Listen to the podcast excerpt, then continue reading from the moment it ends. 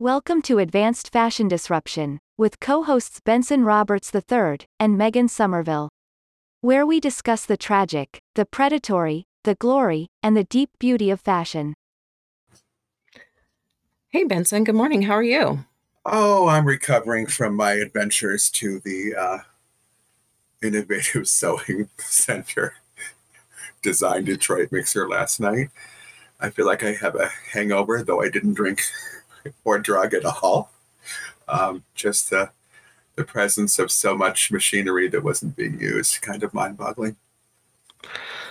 Well, and as a designer, when you know what those machines do and that they each have a specialized thing that they do, how beneficial they would be in certain projects that we've had in our lives. And it's just kind of like, it's overwhelming. No, they have a state of the art suite. And, and, well, I, you know, I don't want to talk. I really don't. I, I hope for them. I, um, I have offered to help should they ever seek guidance and get past their ego. And oh my God, speaking about ego, can we talk about the diaper? We can totally talk about the diaper. What the fuck? Dude, what was that dude thinking? I well, like it's as one of my fashion friends said, it was a bold choice. And I'm like, that's super kind. That's super kind. Oh, honey. Oh, honey, eh, look, if I ever try to trip my ass down a runway in a fucking diaper, shoot me.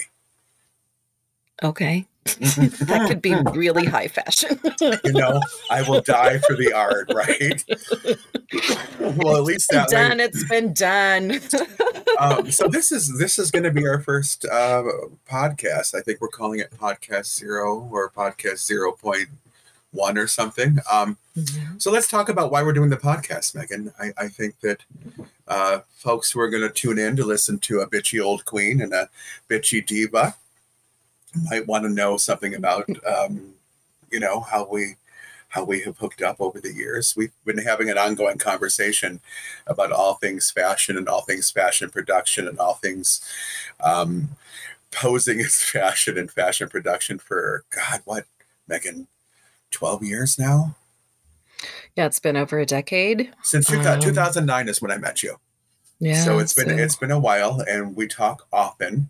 Um, Megan and I met in Austin, Texas, of all places in the world to meet. And uh, the day we met, we were both just, uh, I, I, think I could use the word enamored. I was just thrilled to meet somebody so knowledgeable who had such a good production facility. And uh, I remember asking that day, How have I never met you? And, it, it, and it's taken me all this time to realize how I never met you, Megan.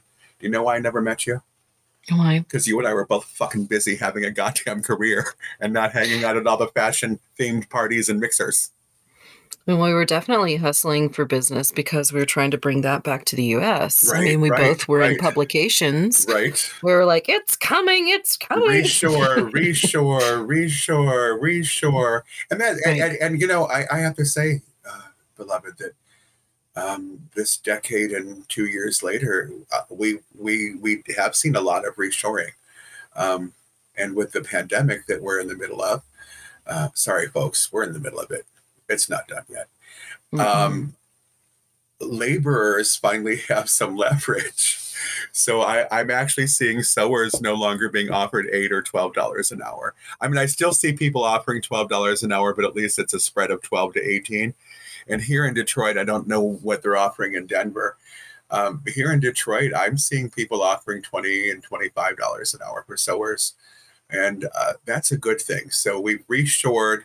Companies want to come home, and uh, business owners are beginning to understand the value of having things made here and the value of paying people to make them. Yeah, they are, and I would say that there is beginning to be a shift here also, and maybe not necessarily this market, but the designers that are in this market. Uh, and and they're starting to become more educated about um, where they need to go to sell their things, but they're also pretty savvy about um, piece rate as opposed to hiring on direct and so you have to be a pretty good stitcher to be able to make that kind of work model um, do the thing for you. But like if your joy truly is solely sewing, man, you can slam it. Sure. Yeah, you know that's one of the things that I'm I'm I'm trying to get them to do here in Michigan is change at least in Detroit, change the law that allows for in factory piecework. Piecework in Michigan can be uh, paid out, but it has to be out of factory. Um, it has to be at somebody's home or cottage industry. And I personally would rather sell for piecework. You know, I, I, had a woman paying me five bucks to make these silly little beanie hats, and people thought, well, that's not very much. She's selling them for twenty five and thirty, and I said, no, no, no, no. I can do I can do a hundred of these hats in four hours. So that's a good pay rate. And I, I had she been paying me fifteen dollars an hour, I would have done exactly three hats an hour, because uh, I know what I know what I should be paid for, uh, you know, a six pass hat. So I, I, I hope we can mm-hmm. get the law changed here. I'm, I'm babbling. Megan, take, take control. Well, truly, we should stop our conversation mm-hmm. and um, go and record our podcast for um, our first podcast. I love so it. I love it. Instead of um, chit chatting away like we usually do, let's meet over there for the podcast. I love that. All right. See you there. Okay. And I'm going to exit out right so you can listen. Okay. Okay. I'll see you in a bit. Bye. Bye.